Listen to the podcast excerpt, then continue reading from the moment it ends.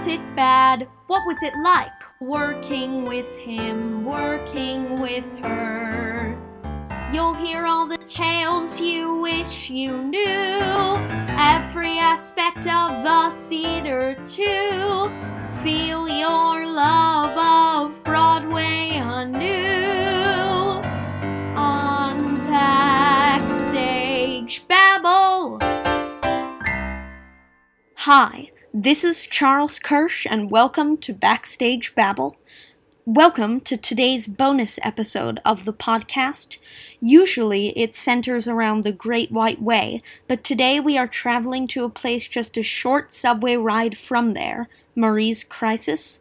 Marie's Crisis is a bar located within the West Village, which epitomizes a deep love for show tunes, music, community, and fun. Marie's, like every other place, has had to transfer to virtual entertainment, and they have been doing an absolutely stellar job of keeping the feeling alive online. Today, I get to talk to many of the pianists, bartenders, and other people who fill different roles at Marie's. I hope this episode inspires you to listen, give money, and that it gives you a clear picture of the unique kind of fun Marie's can provide. Let's start by having our seven guests today introduce themselves. My name is Jim Marilat, and I am the Tuesday Happy Hour pianist at Marie's Crisis. Sure, Charles. So my name is Dan Daly, and I am the uh, the regular pianist at Marie's Crisis uh, on Sunday nights from 10:30 till 3 a.m. I'm Alex Barilski, and I'm the happy hour pianist Monday and Thursday. Uh, I am Doug Thompson, and I am a bartender at Marie's. What I do. Uh, Kenny M. Green, pianist and public relations. My name is Maddie McCloskey, and I am a singing server, and I run the social media for Marie's group, online Marie's Crisis. My name's Drew Wutke, and I am the Wednesday night uh, ringleader of our little circus in the basement at Marie's. So, how did you get your start working at Marie's? well, um, I first started going to Marie's back around 2002. Uh, one evening, I was walking with a friend from college in the West Village, and a friend of hers suggested we go to Marie's Crisis. And we walked in, and I'll always remember uh, Dexter, the then weekend pianist, was playing company. And I thought that was just terrific. But I wasn't a musician at the time, I was actually a lawyer. So I would just, you know, drop in to Marie's after work and on the weekends. Um, well, um, later on, uh, the then happy hour pianist Jim Allen, um, when he found out that I played the piano, would let me fill in for him while he was on his breaks. So uh, one thing led to another, and um, and the then manager Chris Morrison um, asked if I would like to fill in for a shift, and uh, and then when a shift came open, uh, I got it full time, and then I got a second shift, and uh, and here I am. But since I had always started, since I started going to Marie's as a patron, my attitude was always like, you know, I want my shift to be like the kind of shift that I would have wanted to go to when I was on the other side of the piano. Well, that's a that's a good question. Um, so, I had just moved back from Florida. Uh, I was playing down there, and I was working with the cruise lines. And when I came back to New York, um, someone had um, introduced me to a place called Rose's Turn, and uh, Rose's Turn was two doors down from Marie's Crisis. And um, I was playing at Rose's Turn, and after I finished, I was doing the early, uh, like the uh, earlier shift. Um, the bartender from Marie's came running over to Rose's turn and he, he said, We need a piano player fast. Our piano player didn't show up. So um, I looked at him and I said, I'll do it for you. So I went over and that was on a Sunday night, Sunday evening, and I played. And then he asked me to come back the next week. And here we are 18 years later. I'm still there on Sundays. Oh, well, that's an interesting question. Um, so I am the newest pianist there. I've been there the least amount of time of, of all the other pianists who are regular pianists there. Um, however, I was probably going into Marie's um, before half of them were even born. So I moved to New York in 1981, and I was 22 years old, and it was the 23rd move I made in my life, and um, and I for the first 15 years I lived. Uh, I don't know how well you know New York, but I lived in uh, Soho, which is just south of Greenwich Village, and um, and I discovered Marie's. I'd actually discovered it before that. My brother had taken me in there before I moved because he lived in New York. Um, although although the year before I moved to New York, he moved to San Francisco, so we were never in New York at the same time. Anyway, he took me into Marie's, and I pretty much became a regular. That's where I would hang out, and I did that for those 15 years. So from about you know the time I was you know 23 to I don't know 37, right, almost 40, and then um, and then I moved out of that neighborhood, and so I just didn't get there as often as I probably would have liked to. But I was on the Upper East Side, and it just that wasn't happening. And then I moved over to Hell's Kitchen, and still wasn't happening. But at some point, I did a um, I did a, a production of Company down at the Lucille Lortel Theater. I played Harry, and the uh, one of the guys in it who played um, Paul um, became a friend of mine. I became friends with several of these people, and we're still close friends today. His name is Randy Taylor, and he actually manages Marie's. And you know, and we knew each other. Then we knew each other for years, and at some point, like I always thought it would be fun to do that, but I also had a career. I worked for Music Theater International and um, ran, you know, sort of founded and ran the marketing and promotion department there. And um, but after I after I left there, I was like going, oh, I don't know what, you know, I didn't really want to do much. I guess I was lazy.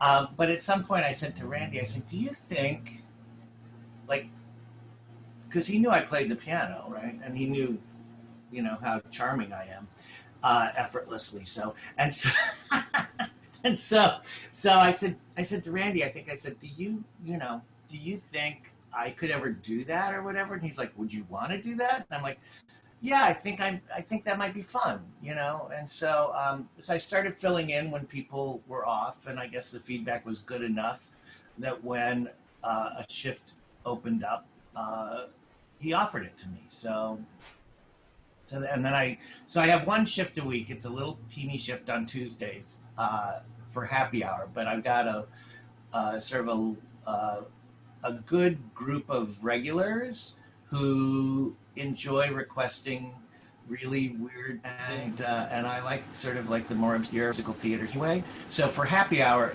like if I fill in on a late night and it's a packed place, I pretty much you know I can't play something from you know Flahooley. I've got you know what I mean, or or uh, I've I've got to be playing sort of big hits, which is easy and fun to do.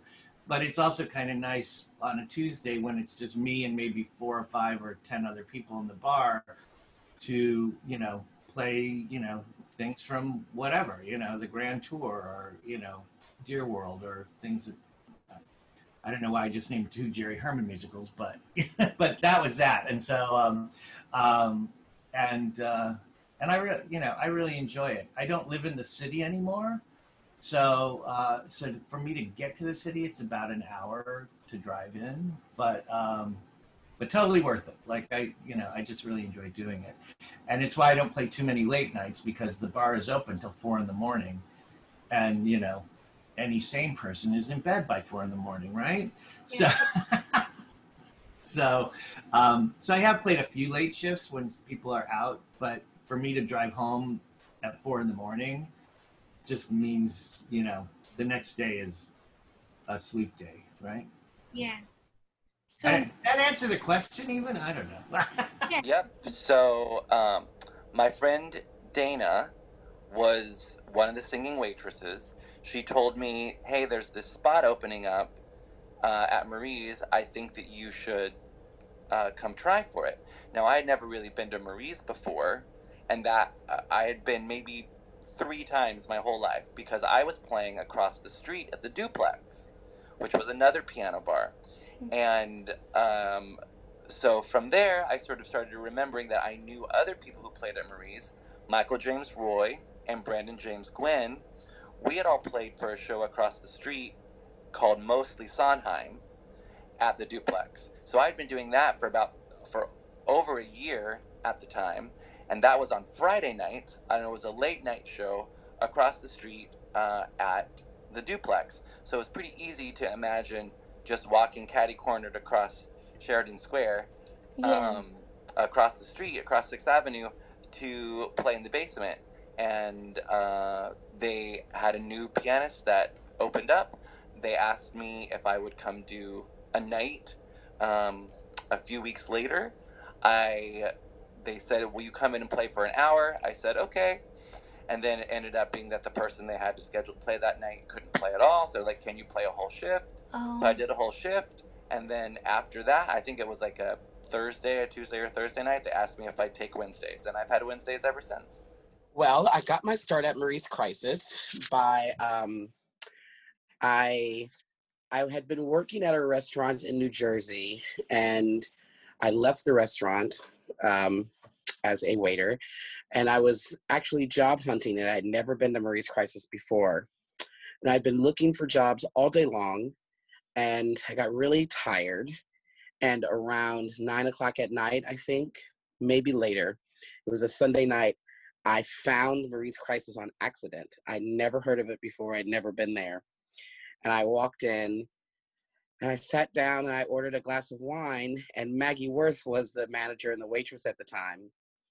And she asked me why I was by myself. And I told her what how my day had been. And she said, Well, why don't you sing a song? So I sang a solo with Dan Daly. And I was finished. And she offered me a free glass of wine and asked me if I'd ever bartended before. They're looking for bartenders. And I said yes, which I had. And the rest, as they say, is history. She um, hired me. I had training the week a week later, but I never told anyone that I could play the piano. No one knew. Oh. And for two years, I was the bartender and a singing waiter. And one of our pianists moved away, and Adam Tilford told Maggie, "Well, "You know, Kenny plays the piano, right?" And that's how I became a piano player. So, what have been some memorable nights at Marie's in person? Most memorable nights at Marie's. Well, one of my favorite things. So, normally on my shift, because generally I play from. What do I play from? I'm going to say five to nine thirty. So the early part of the evening, I can play more obscure things, and and the requests are more obscure. But then as I get into that that last hour and the bar is crowded, um, I start to, you know, really roll into regular things, right? Which, you know, can start out as Rodgers and Hammerstein, uh, then goes into, you know, Andrew Lloyd Webber, uh, Phantom Joseph, and then at some point it's Les Mis. And I was ending for a long time with Defying Gravity from Wicked? Because that was just whatever. Little Shop of Horrors is in that clump. So I tried to like gear my evening. If people make those requests early in the evening, I usually say hang around because believe me, we'll be playing them right? And I don't like playing a song twice in a night. So, yeah. So, and usually people hang around. Uh, You know, if you're there, you're kind of there, right? And so, um, uh, and so one night, this uh, it, it got pretty crowded, and there was a woman there, and uh, you know, we play for tips, and I, you know, I don't, I don't make someone tip to get, take to take a request. I just like playing what people want to hear. Um, but but someone was seated at the bar and she was a couple deep past the edge of the piano. They were seated at the bar right around the piano, and uh, and one of my regulars says, "Jim, she's you know she has a request and it's you know it's a big tip. It was like a twenty dollar bill. That's a big tip." And uh, and I said, "Oh." and I was like, oh, I'm just heading it, you know, she's to ask for something weird. And I was just heading into, uh, you know, I was just getting ready to play, you know, I Dreamed a Dream from Les Mis. And, uh, and I'm like, okay. It's like, okay, what would you like? And she goes, could you play I Dreamed a Dream from Les Mis? and I was kind of like, oh, yes. I'm not sure I should actually take your $20 because that's literally what my book is opened up to right now, you know so that was kind of funny. Um, we had I've been in, um, uh, you know, we have star sightings there. What was really funny was I have a friend um, who was who was I guess I can tell this.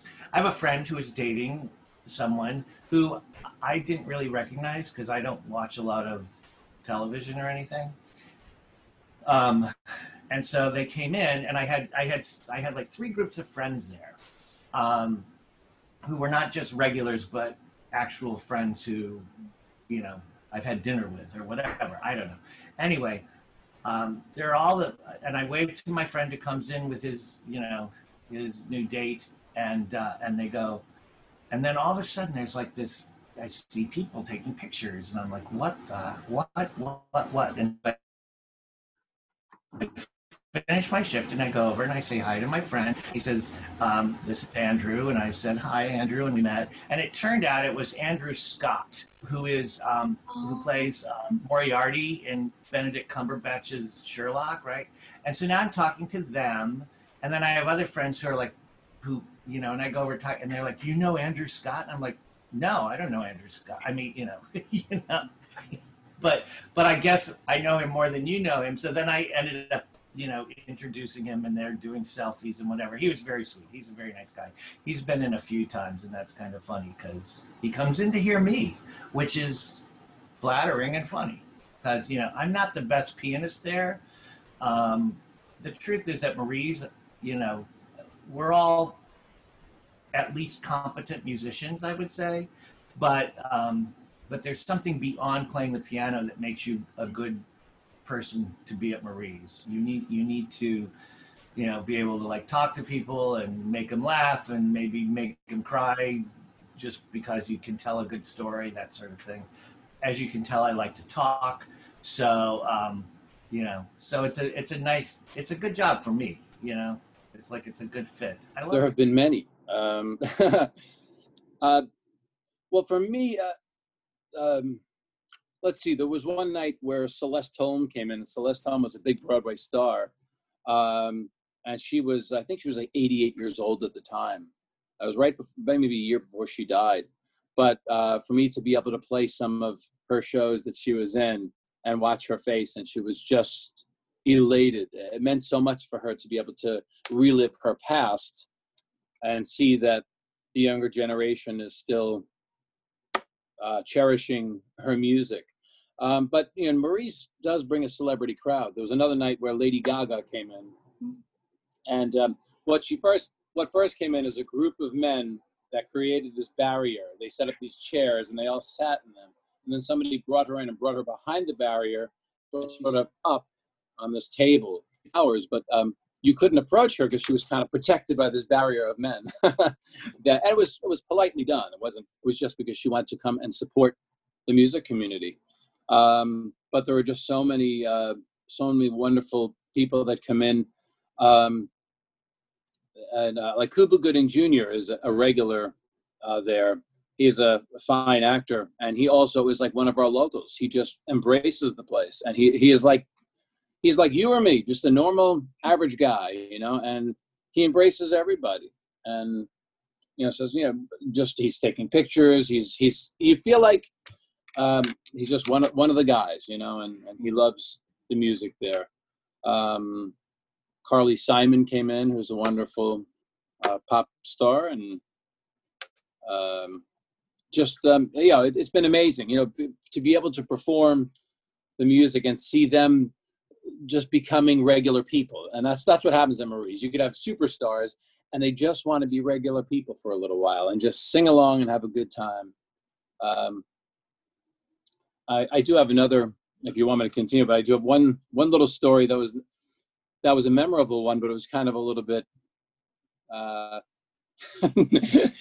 you you can edit it out if you choose, but so one one night a homeless man came in and he was trying to to um, to bring uh, to to get money from everybody. He kept asking for money, and the bartender had to say, "Please, you know, uh, you you can't stay here." And he came back in again and did it again and again and again. So finally, the bartender had to get a little forceful, not much, but just aggressive with him. And it was a hot summer night, by the way. The uh, fan was blowing in the window, and we just couldn't keep the, the air circulating enough in there at the time. So the um, the uh, the homeless man got the best of us. We had a whole room of people. It was, was jam packed. You couldn't move. And he went over to the window and he he urinated in the fan, and it went all over the room. I mean, it was just you know I'm just sitting there playing, all of a sudden everyone's screaming and running into the corner. And as embarrassing as it is to tell that story, it was a memorable one. And uh, it was just, uh, I have to admit that the homeless man got the best of all of us. Uh, well, anytime one of our friends or one of our close friends has a birthday, it's pretty cool. Yeah. Um, Steve always uh, orders insomnia cookies for me, which is pretty cool. Uh, let's see what else. I always like to do a few special events every year. So one of the things that I'll do is host uh, Hocus Pocus night in October, and we read through the Oh, script and we all do the songs. That's really fun. And then I also always do a um, uh, a Judy Garland Christmas show where the original Judy Garland show that was on TV has a Christmas episode that's an hour. And so we do the songs from that, and we even read the old commercials, and we do the ads together. Uh, that always happens every Christmas. Let's try to think of other fun times. Um, we had a really uh, crazy night that we celebrated some of the Tony Awards in 1996 and 1997, and we Oh. only d- we only did shows from those two years, and that was a really fun night. I mean, obviously, when any of the famous celebrities come, that's always pretty special. Pretty much it. Some uh, other memorable nights have been nights where the piano was broken, and Oh. it's come mm. it's come undone, and we have to fix it in the middle of the shift, or we have to stop and figure out a different plan. Like one night, I we broke a string and the pedal on the piano, so I had to stop in the middle of the shift, get down on my hands and knees and fix it. People brought me, um, people brought me uh, tools, and we were like unscrewing things in the piano all the way to get it fixed. That was pretty crazy. Oh. It's funny that you asked that because I just saw this clip yesterday. One of my most memorable nights was um, I knew it was going to happen ahead of time because I was working with a Broadway producer named Scott Sanders, and uh, he I was helping him coordinate some promo stuff for the Color Purple the musical. And long before anybody knew who Cynthia Erivo was, and and Danielle Brooks, uh, they came in. And I had set up, along with Randy, our manager, that they were going to come in on a Friday during my shift, and they were going to sing um, a song. And it was going to be Cynthia Erivo, Jennifer Hudson, and Danielle Brooks Oh. and Jennifer Hudson was not was not feeling too well. She was a little under the weather. She was concerned about the show, so um, Jennifer didn't come. And this was before the show had opened. They were in rehearsal. Um, but Cynthia Erivo did come, and there's a YouTube clip floating around of me playing "I Can Do Better Than That" for her at the piano. Oh. And Dan- Danielle Brooks also sang a song, and that's my most memorable night because it was amazing. And it was, but the show hadn't opened yet, and so then the show opened and they got rave reviews, and then Cynthia won the Tony Award, so that was amazing. Uh, I think one of my favorites is something that everybody can actually see on YouTube. Um, so I don't think I'm giving away any secrets here. It was a night when Darren, Criss, and Lea Salonga came in. Um, and again, you could totally see the entire thing on YouTube. Darren Criss got piano, played on my own, uh, or this part I forget. It may have been our piano player that night who played on my own for Lea Salonga, and she sang, and I stood right behind her while, you know, like two feet away from Lea Salonga she sang on my own. It was pretty incredible. And um, then after that, Darren Criss, I know, went behind the piano, and they did a whole new world together, and uh, that was a really cool night. It was a really cool night. Um, probably m- one of my favorite nights, absolutely, especially since there is like evidence. So, So how- describe a typical shift for you at Marie's. Well, I have the early shift normally, uh, so the happy hour shift that goes from 5:30 to 9:30. So when I get there at 5:30, normally it's pretty empty. So I use that as a chance to uh, to warm up by playing through the most recent additions to my sheet music collection. Um, like most of the pianists at Marie's, I play from a tablet.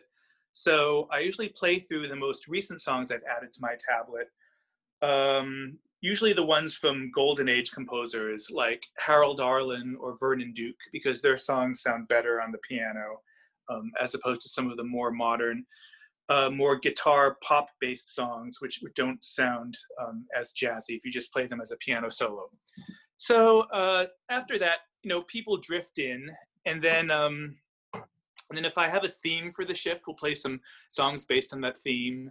So themes might be like someone's birthday or or some Broadway figure who passed away or a holiday or Broadway news or something. And then it gets very chatty and uh, one song leads to another and songs kind of grow naturally out of the conversation as people say, oh, that reminds me of this song and blah, blah, blah.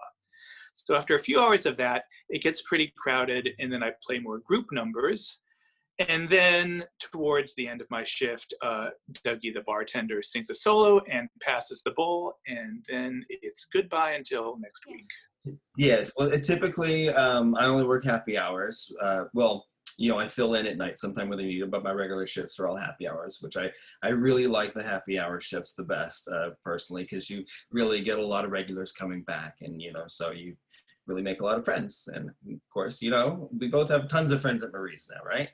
Um, so, you know, for me, I, since I open the bar, it's a little different, you know, than uh, the other people, just because I come in and I set everything up, you know, I, I go up and down and up and down and up and down and up and down the stairs, uh, bringing up ice and making sure the bar's stocked with everything. And then I uh, you know have to count out the bank and then go to the grocery store which usually involves buying orange juice or limes and you know just little other odds and ends that we might not have. Um, and then uh, then i open up the bar and then usually the piano player comes in and it's quiet for a little bit.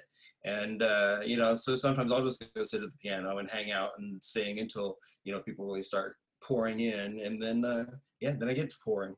And that's that's how it goes. And then everybody uh, by nine o'clock when I leave, it's rocking and rolling, and the place is usually packed and the rafters are shaking.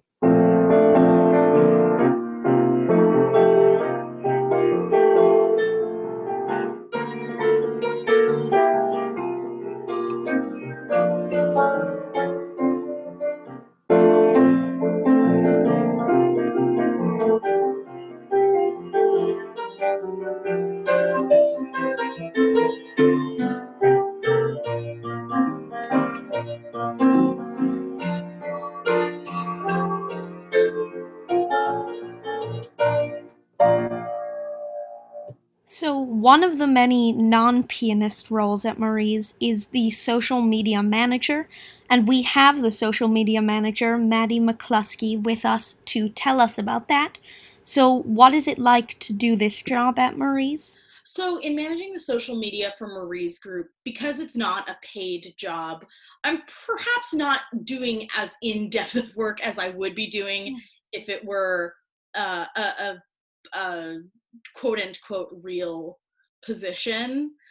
But essentially what i'm doing is every night has a different team of employees that put out content and i check in with every team about like just checking in on their schedule making sure that the information that i will be putting out to the community is correct.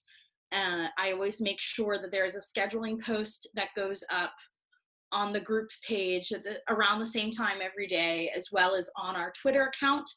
And even though most posts share similar information, they have to be formatted differently for different accounts, just because the way you use Facebook is different from the way you use Twitter. And uh, also, uh, something that we did that I was really proud of was I coordinated at the beginning of June with the staff uh, when when protests were starting in the city and all over the country, I wanted to make sure that we were using our platform. We have about thirty thousand followers on the Facebook page, so I wanted to give those folks a list of organizations, uh, mutual aid funds, bailout funds, uh, and other uh, initiatives that they could support with their money or their advocacy. So I went around to the whole staff and gathered uh, information and created just this kind of living document uh, to provide to our following. And now we're going to hear a little something from every member of the Marie's Crisis staff about how they reacted to the news that Marie's was going online. I wasn't really terribly excited about going online. I thought it would be pretty hard to recreate something that was so special and so communal. But it's been really cool to see people embrace it and to enjoy the live stream. So I, I, I was pretty skeptical if I thought it would work. But we found a way that people still feel connected and are still singing the songs they love and Yeah. things that are important to them. Uh, I was part of our first on completely online night. Actually, the last couple nights we were open. Uh, a couple of the pianists brought in their computers and live streamed from the brick and mortar space. And then, when it was imminent that we were going to be shut down, I said, Well, what if we brought Marie's Crisis to people online through our Facebook group?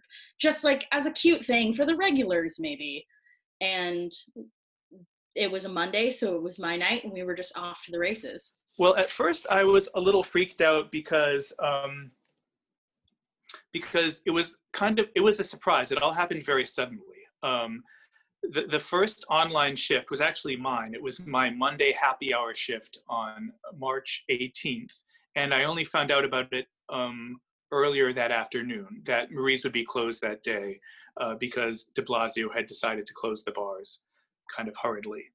Um, and I was a little freaked out because I actually had not been on social media at all at that point. So I had to really uh, try to join Instagram and Facebook. And in fact, it took me a few days to figure out how to join Facebook. So that first shift was just Instagram.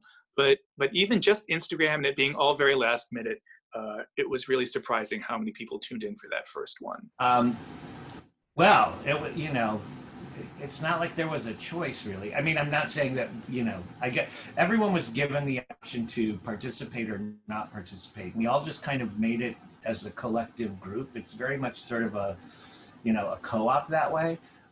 Oh, I, I thought it was an amazing idea. I thought it was a great opportunity, and I think I'm glad that it's still really going on because it's keeping you know the community kind of together, and it's giving everybody a chance to, you know, even over the internet to get out of their houses and to gather with their friends and to kind of do what we do and to keep that going. And I'm really really proud of the fact that our staff has done such a great job at keeping that going. They've done such a great job. So uh, I play Sunday nights uh, at Marie's, but I also play across the street at a place called the Monster. So it's a double shift for me in a sense. As soon as I leave the piano at the Monster, I go over to Marie's.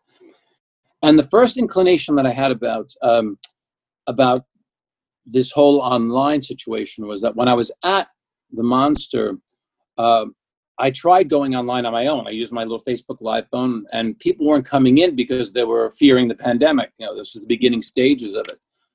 So when I went over to Marie's, I could not believe there was not a single person in the place on this uh, first Sunday night before we closed. Um, so some of the people from the Monster came over with me. So we had you know three or four that followed me over at that point, and uh, we said, "Let's go live." And we did go live uh, that night, but this was just on our own, and um, people were were interacting with me online, which was really a nice thing. Now, I had nothing to do with with creating this online idea with Marie's, but I had already experienced it on my own, which I thought was great. So when when it was brought to my attention that we were going to now continue our shifts online, it was uh, I was like, "Wow, this is a great idea." And my first uh, Sunday, I was down in uh, Florida because I had left to go down to Florida for three months. Uh, didn't know I was going to go that long, but I ended up staying for three months. And um, and the response was unbelievable. The, fir- the first week, people were so grateful that we were continuing this music, um, and that that first week was was just a wonderful moment for all of us. Uh, and since then, it, it's carried on. It's it's actually grown in uh, in many ways, and uh, the audience has grown, and um, it's just a chance for people to to stay in touch with uh, with our family because Marie's Crisis is a family, and also to um, to get a little relaxation, a little break. Have you encountered technical issues while playing online? Oh yeah. Oh, absolutely. I I I feel like we all kind of jumped in with both feet and everybody has a varying amount of technology at their disposal and I was like beholden to a microphone on a 2015 laptop before realizing like oh you know actually a phone mic might be better or just all of these different uh, things about editing sound specifically or just all the space that all my videos are taking up having to like clean out that space and be really organized about my computer and phone has been a new experience for me. Well the internet going down is one. Um, i've also been traveling uh, for family reasons during this so i've been trying to find um, uh, people who allow me to use their keyboards or i was just in california last week and um, i went to my old theater that i grew up in my old community theater because uh, they're not doing shows and i asked the artistic director if i if he wouldn't mind me using the space and he was very kind and very nice and he set up a keyboard for me, but the theater doesn't have internet, so so we were my friends and I were using my phone to try to record it. But um, that would be the most challenging is is if you're out and about or anybody who like went away. I know Drew went away too. Um, to have to borrow other people's things in order to do the job is difficult. So, have you enjoyed singing by yourself, or do you miss singing with a group? Um, I yeah, I like singing by myself. Uh, in fact, usually you can't get me to shut up, you know. Um, but uh, I love singing. I love singing in general. Honestly, it really, truly is one of my favorite things, um, and it always has been. And I'm I'm fortunate enough to be able to carry a tune, and I'm grateful for that. well, you know, when I'll tell you a story. So when I was in high school, I was always well, all through school, I was involved in you know shows and acting, and I thought I wanted to be an actor for a long time, and then then I found music, I guess you could say, and uh, and and I can remember I was cast in a show in my uh, uh, my junior year of high school. I had a role, and it had a song, and the first time we got, and you know, I was at rehearsals, we were doing whatever. The first time we got with an orchestra um, and the conductor said, um, You'll get your note from the bass. I'm like, Okay. And at this point, you have to understand, Charles, I only had three years of piano lessons in my life. That is that is my knowledge, seventh, eighth, and ninth grade, right? And so, um, so I'm like, okay. I, and at that point, I wasn't being a pianist. Like I just played in my house for friends. I didn't I wasn't music. I was never very musical, which is just ironic, right? And so, and the whole and the whole first chorus of this song is sung just to a drum beat, and then the orchestra sneaks in, right?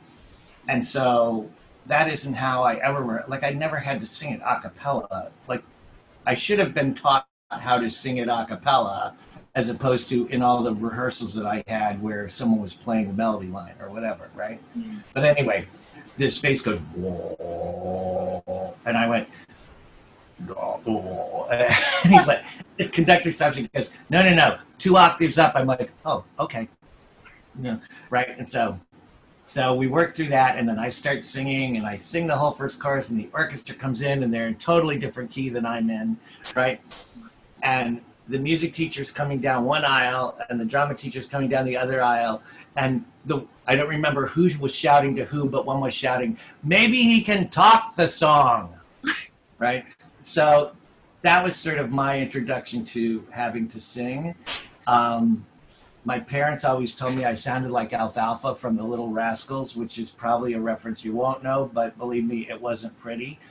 Um, so at some point later in my life, I I worked with a voice coach uh, who's helped a lot, I think, and I enjoy singing. Um, I just was never good at it. But Well, I, uh, we always, I I always encourage the group singing. So that was something that I always was doing anyway. Oh. So I, I just sort of committed to having to do it alone. And then part of the bonus of being with my friends in Michigan was that I had people to sing with me. So it wasn't even that Oh yeah. it wasn't that different.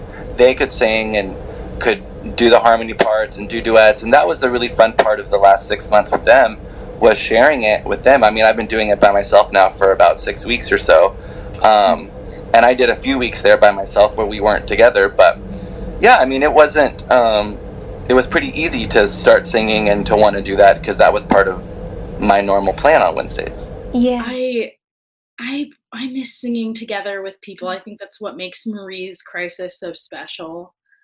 I mean, of course, um, I'm the New York City transplant performer type through and through. I I love singing by myself, but one of the most joyful feelings is singing with a group of people, and it's something I miss a lot. Another unique role at Marie's is the publicity coordinator, a role that is now filled by pianist Kenny M. Green. Kenny manages all requests for publicity from Marie's, whether it's the Broadway World Series that he does every week or even this podcast. So, to hear about all of that, let's talk to Kenny, and then to hear about this same thing from a pianist's perspective, James Marilot. Uh, I'm sort of daunted with the task of um, press rep- press representative. So um, basically, if anyone wants to hire Marie's to do anything or ask Marie's to participate in anything, I I sort of my the way that I work it out is I, I definitely don't say yes to everything right away. I I vet it and I make sure that um, I do some research on the company or the person first. Um, I really pinpoint with them as many questions as I can to find out exactly what it is that they want. And then I bring it to the Marie's group and let them know what uh, what someone is asking us to do.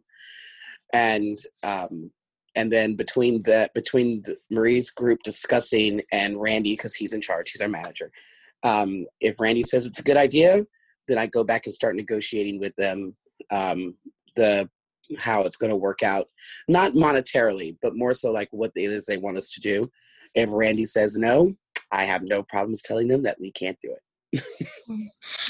I started doing the Broadway World events because they uh, came to me actually, and and wanted to know how I could create an hour long show with them um, and, and after they asked, um, I went to um, our manager Randy and Maddie McCloskey, who is in charge of social media. Um, I didn't want it to just be me by myself because um, I felt like that was unfair to the group. So I asked them what was what would be the best way, and we came up with an idea that if I hosted if I hosted an hour long thing and highlighted a piano player every week, that would be easy and it would be fair. Um, and and then it's not just me by myself every Friday. Um, so we tried that and we circled through everybody. Um, some people liked it, some people did not. Um, some some people had a problem that it wasn't them who was asked.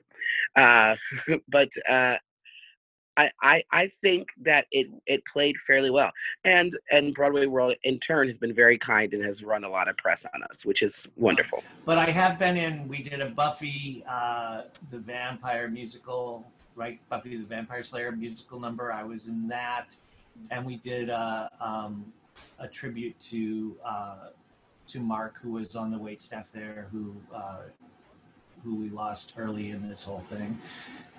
And uh, yeah, and I'm you know, uh, and we did the we did the uh, we did uh, I am what I am for Pride, and uh, you know, and so I you know, again, I'm not so much a performer at this point in my life. I mean, so uh, and I you know look. I'm like the old guy at Marie's, right? So I'm sure they go like, "Oh, should we ask the old guy?" Oh, okay, we'll ask you know, it's like so when they ask, I do, um, and uh, generally, except for Mother's Day. Um, but the uh, but it's it's uh, it's uh, um, you know it, those have been fun. Actually, you know. So, what are some unusual requests that you've had? Well, one of my friends, Wayne, who's a regular at the bar, this isn't necessarily unusual, it's just funny to me. Um, he loves Patti LuPone, and so do I, but he loves a show called War Paint that came out a few years ago, and and I didn't really like War Paint, and so we have this running Mhm. joke of almost every time he comes into the bar or that he requests something online, I always I always say no War Paint. um, but he does that every time, and that's our friend Wayne Casimir, and his name is C A S I M I R. Uh, let me see other funny requests. Oh, I get requests to do um, like uh, different styles on songs. Oh. So some so sometimes people are like, do that as a disco, or do that as a country western tune, or do that as a tango, or uh, stuff like that. And I always think that's pretty funny uh, and pretty pretty random. There's a really rare song that um, Howard Ashman and um, Alan Menken wrote. Um, that is, um, oh gosh, it's called something Square, Sheridan Square. It's called Sheridan Square, and that's been asked for, which is pretty rare to get something like that. Um,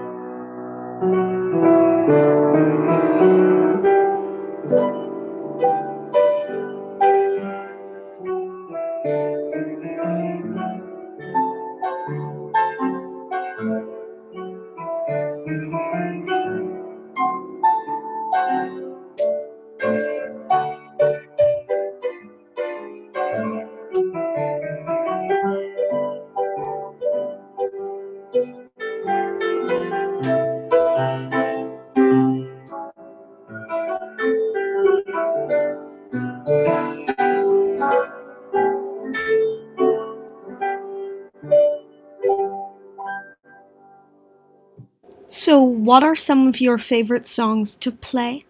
My favorite songs to play. Okay, I I have a few that um, that I like a lot. Um, the first favorite song I had to play was "Another Hundred People" from Company, um, and part of that is when I was, you know, Company came out when I was young, you know, um, uh, and I worked a lot back then on like the finger, you know. Here's the thing, at Marie's, you can sort of get away with playing chords, and you know, and you play kind of like this, right? But I prefer playing as close to the accompaniment as I can get to. You know, I think it just, you know, there are certain little musical phrases that happen in Broadway orchestrations that you kind of expect to hear. You know, and if you don't, you can still sing the song. Songs are just chords, but if there's that little co- you know color from an instrument that you're that you're expecting and you don't get it you go oh okay right? And so um, so i like to play i like to try and play accompaniments. I sight read everything. That's not me bragging. That's actually me saying that's why i don't play that well because i'm literally just if someone makes a request i have like an ipad with you know 4000 musical theater songs in it and i and i just find it if I have it, and I'll try and play it, whether I ever, even if I've never heard it before. And it's Uh, what I always say whenever people say this uh, or ask me what my favorite song is my shift at my shift is just to say that I like surprises because um, because I like the challenge. I, I like when my shift is a game and people say, "Oh, do you have this crazy song?" And then if I have it, I feel great. And if I don't have it, I say, "I'll learn it for you next time." But really, I like surprises. So, how much, if at all, do you sort of prepare what you're going to play before a shift? I don't. I never. I I would have to say virtually never.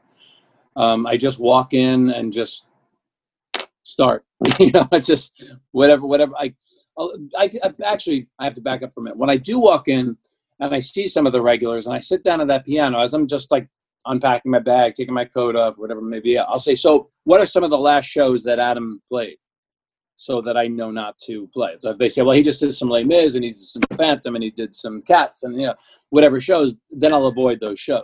But otherwise, I'll just sit down and just go. You know, I, I like kind of I like going on the fly like that, and and the whole room just the the energy just kind of develops from from that moment. You know, if I choose a, a song like sometimes for example i might choose doing a song songs from let's just say godspell and I can get a, a sense of, of um, where the night's going to go at that moment.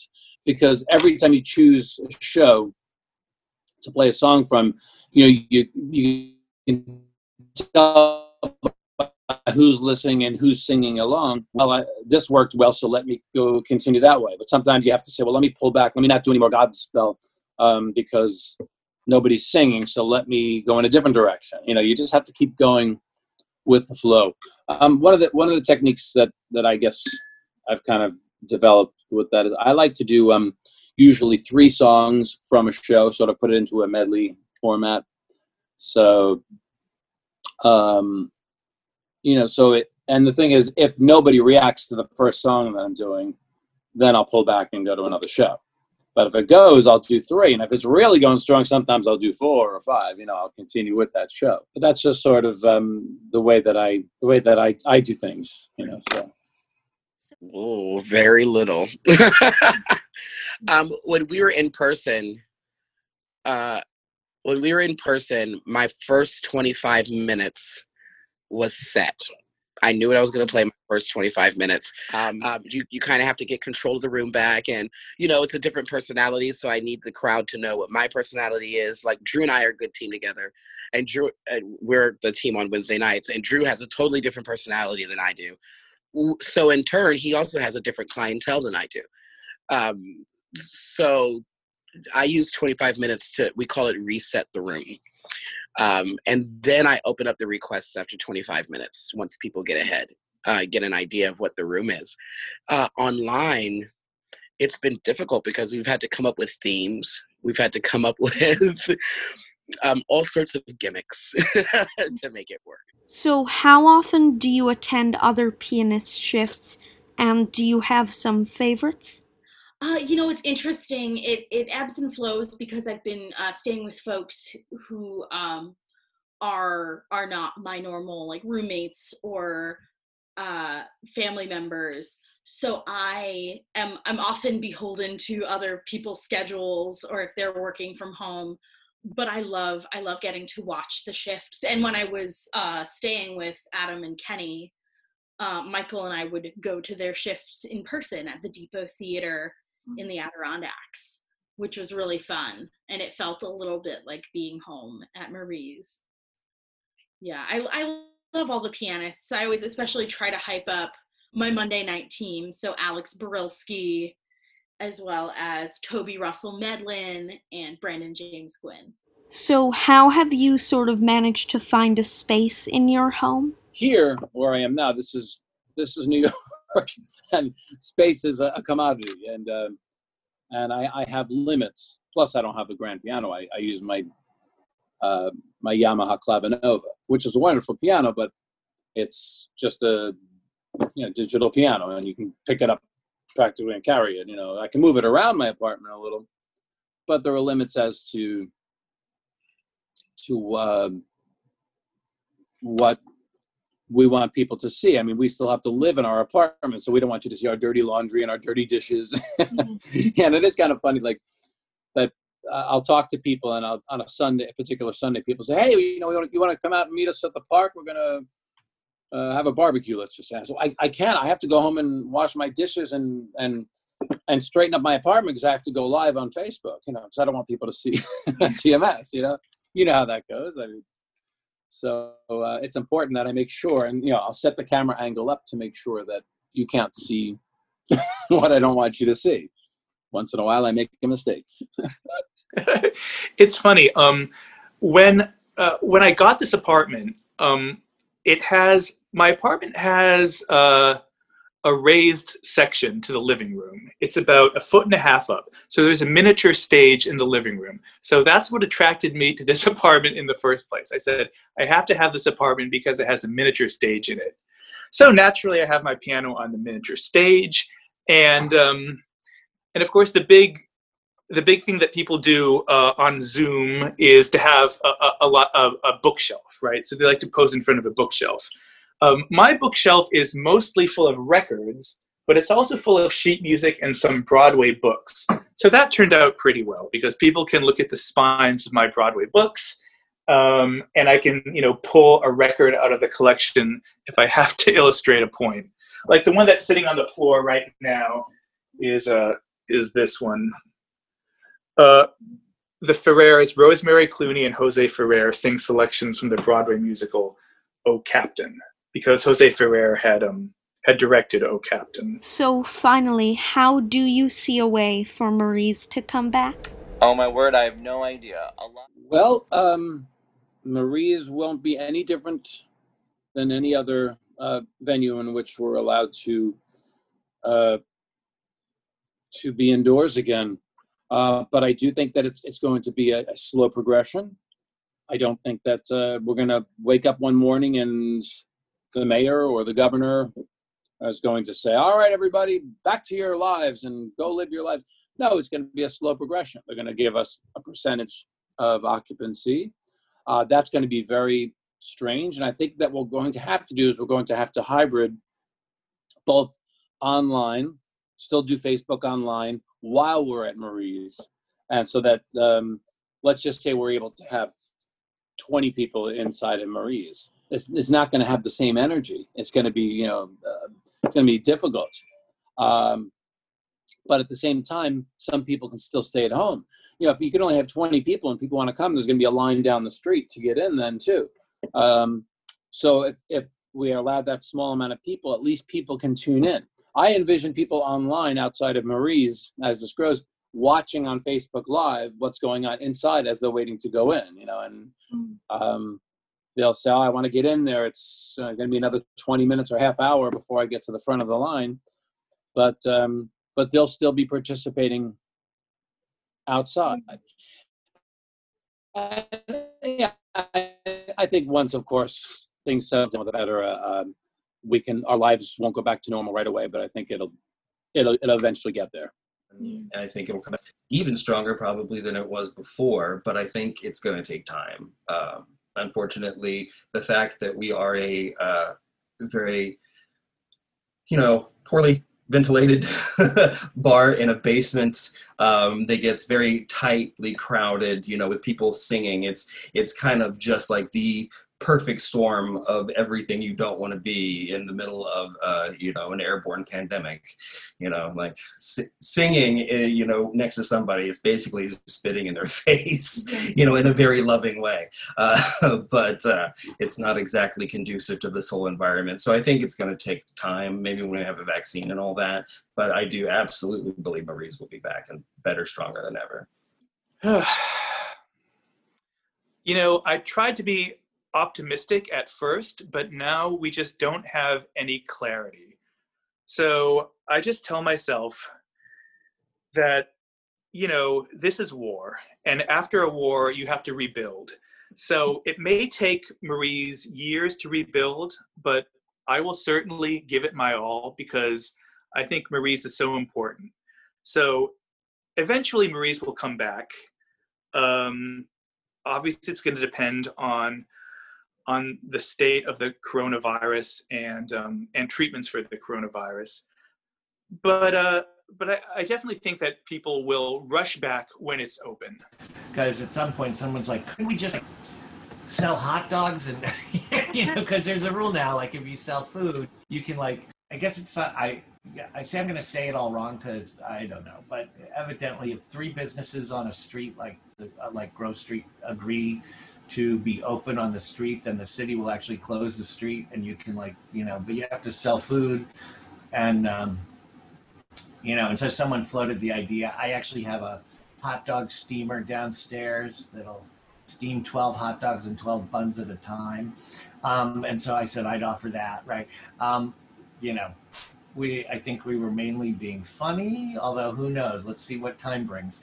Uh, you know, and and you know the pianists and singers who work at Marie's um, as a collective still aren't Marie's. You know, there is an owner of Marie's who's been, you know, uh, who's been, you know, in in touch with certain people, but relatively hands off with this whole thing that we're doing here. And so, at the end of the day, it's going to be his decision about how how it opens and when it opens and what can happen. And I think, you know, at last check-in, he's waiting till businesses can be open indoors. And even if that means that we're open for just, you know, five people at a time or something, and we cycle people through, I don't know. I, uh, I don't know. I mean, you know, um, I imagine we'll be in, you know, face shields and masks and things. So, you know, I have a friend, um, and you can just cut me off whenever you want. But I have a friend who was just interviewed for Good Morning America, Oh. um, who runs the Lincoln Community Playhouse in Lincoln, Nebraska, and they're doing, and there were there were scenes of this. They're doing parking lot theater, so like you stay in your car essentially.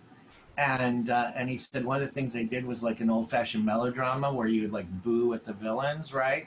But instead of booing, people are like honking their horns, like Oh. and um, and all the performers they're in full costume, but they have like those big face masks on, but you can still sort of see their like face shields. Like they don't have masks, but they have full face shields on, so you can actually sort of see their faces and stuff, and you still know it's your friends up there and whatever. And it looked kind of neat. Like you know, I hope it. You know, I hope nothing uh, bad comes from it, but uh, but it seemed like they're being very cool about how they're keeping everyone at a distance in their cars, or you can be like right outside your like every car has a little area where you could bring a lawn chair if you want to do that or whatnot. But um, but so I don't know. I don't know what the future is going to look like because I'm not sure.